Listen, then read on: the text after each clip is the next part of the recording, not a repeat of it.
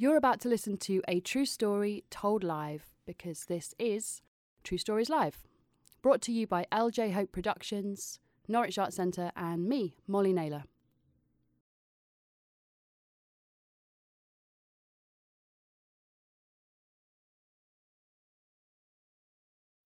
Please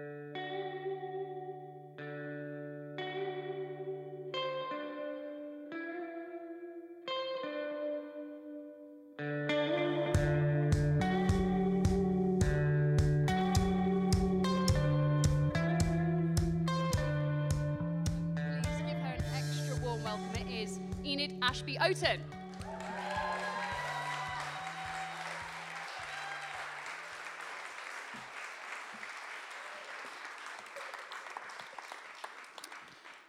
So, my epic tale begins in Specsavers in White Lion Street. Um, I went in to have my glasses adjusted, my glasses adjusted, and about 40 minutes later, I came out, um, an aunt, having met a niece I didn't know I had, um, whose father was my brother that I haven't seen in over 40 years. And that all came about because when they called out my name, Enid O'Toole, not a common Norfolk name, um, her husband was coming down the stairs at the time with a baby, and he heard the name, and so obviously they had discussed me at some point in the past, and he said, Enid O'Toole, gosh, there can't be two of them. Well, you can only hope. Um, and so he rushed back upstairs and he told Sarah, who is my niece, I think your aunt's downstairs. There can't be two of them. And uh, she rushed downstairs. Uh, I think at the time she was uh, having a fitting, so she had, uh, you know, she was just so excited. Anyway, so I was on my way out, um, and she came rushing up to me and she said, I think you're my aunt. okay. I was busy trying to think, God, I hope I don't know you because I don't know your name. so anyway, I, look, I looked at her and I saw the family resemblance. And it was amazing. And she said, Harry, your brother, I'm his daughter. So that's how it began. Harry and I were brought up, um, well, we're two of four siblings, um, three half siblings, basically. And we were brought up in Lagos, Nigeria. My father was a, an eminent surgeon, um, and uh, he trained in Newcastle, and um, he practiced in Lagos. Uh, and uh, there were, he was married to two English women, funnily enough, my mother and my sibling's mother. And we all lived in a big house in Lagos, Nigeria, sensibly two flats. Um, and I came into their lives when I was about two. Um, my father, to the outside world, was an eminent surgeon. He was an upstanding member of the community. Um, he was a wonderful man. But behind four walls, he was a monster. Um, he basically uh, abused, physically abused, and mentally abused us uh, for as long as I remember. And of course, uh, he died in 1975, so I was about 12 and a half at that time. Um, my brothers uh, and uh, myself uh, were the butt of most of his anger, and this carried on probably, as much as I know, every day for as long as uh, he, he was there at that time. Um, and when he died, unfortunately, the two families split, and it was very acrimonious, and they went their way, and uh, my mother and myself went our way, and that was that.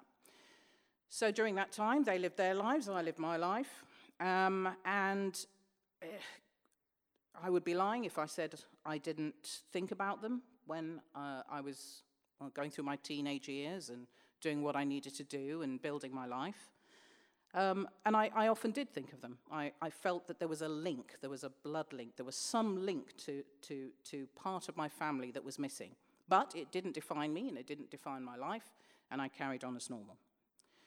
So I got to know a niece that uh, I didn't know existed, and uh, in turn and in time, a few weeks later, um, Harry was, texted me, my brother, and we started texting, and you know, how do you start a relationship after 40 years? It's kind of difficult, but you kind of got to start somewhere.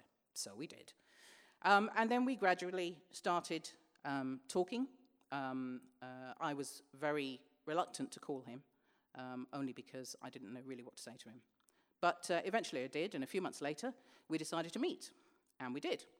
Um, and it was a, it was a, it was a, it was a great meeting, but I was always concerned that because of our childhood trauma, that we would have uh, a lot of emotional issues and a lot of emotional baggage, and neither of us knew each other very well, so we didn't really know how we would cope with it. Um, it was interesting because um, although we touched on the abuse that we'd suffered at the hands of my father, um, it was very fleeting. Um, he had chosen to go through his life by not discussing it, not even with his closest family. They didn't actually know what had happened. They knew something had happened to us as children, but they didn't know exactly what. He'd never talked about it. He'd refused to talk about it. Um, and my family, they did know about it. And they were asking them questions, and, you know, they felt that they couldn't tell them. It had to come from him. So he'd gone through life not talking about it. I'd gone through life talking about it, getting out there. Um, so the only kind of reference that we made to each other during that time was, um, you know, you know what happened to us. We, it was a difficult time. And you know what? My brother said to me, he said, look, you know, I remember I had a motorbike. And I said, yeah, it was brilliant. I loved it, even though I was always frightened I was going to fall off it. Um, and he said, but the one thing, overriding thing that I remember is never being able to take you with me. I never took you with me. I never got you away from him. You know, you couldn't get out, I could. But, you know, to me, that was, it wasn't particularly important. I'd never really thought of it like that. I'd always been close to Harry, I'd always enjoyed Harry's company. Um, I, I think out of all the siblings, I loved Harry the most. Um, so it never really occurred to me that, you know, um, he would uh, need to take me anywhere or get me out of that situation. For me, we were all in that situation. Anyway, so uh, we met a few more times. There was a christening, which was wonderful. I met his son, um, and I met my older brother. Interestingly, I didn't have the same kind of uh, relationship with him.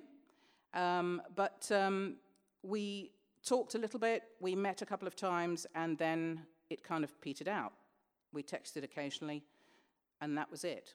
Um, recently, I've gone through this uh, unfortunate kind of feeling that I, I, I need to be connected to my brother in some way, but I realize that after 40 years, we're completely different people, and there's a real chance that we will never come together as brother and sister. We'll always be related by blood, but the family that I have created on my own, in my own life, and who have defined me and who are part of me, for me, they're the important ones. It doesn't mean I don't love him, and it doesn't mean he will not be my brother, but it does mean that depending on the person and the circumstance, blood may be thicker than water, or it may not.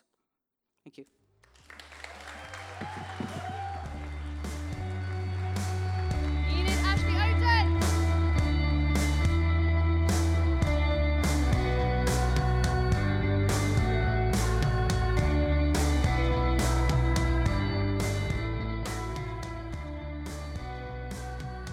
True Stories Live is a story show and story finding project brought to you by LJ Hope Productions, Norwich Arts Centre, and me, Molly Naylor. For more information about all of the work that we do, head to our website truestorieslive.co.uk. We're super grateful to be supported by Arts Council England, Norfolk County Council, and Writers Centre Norwich.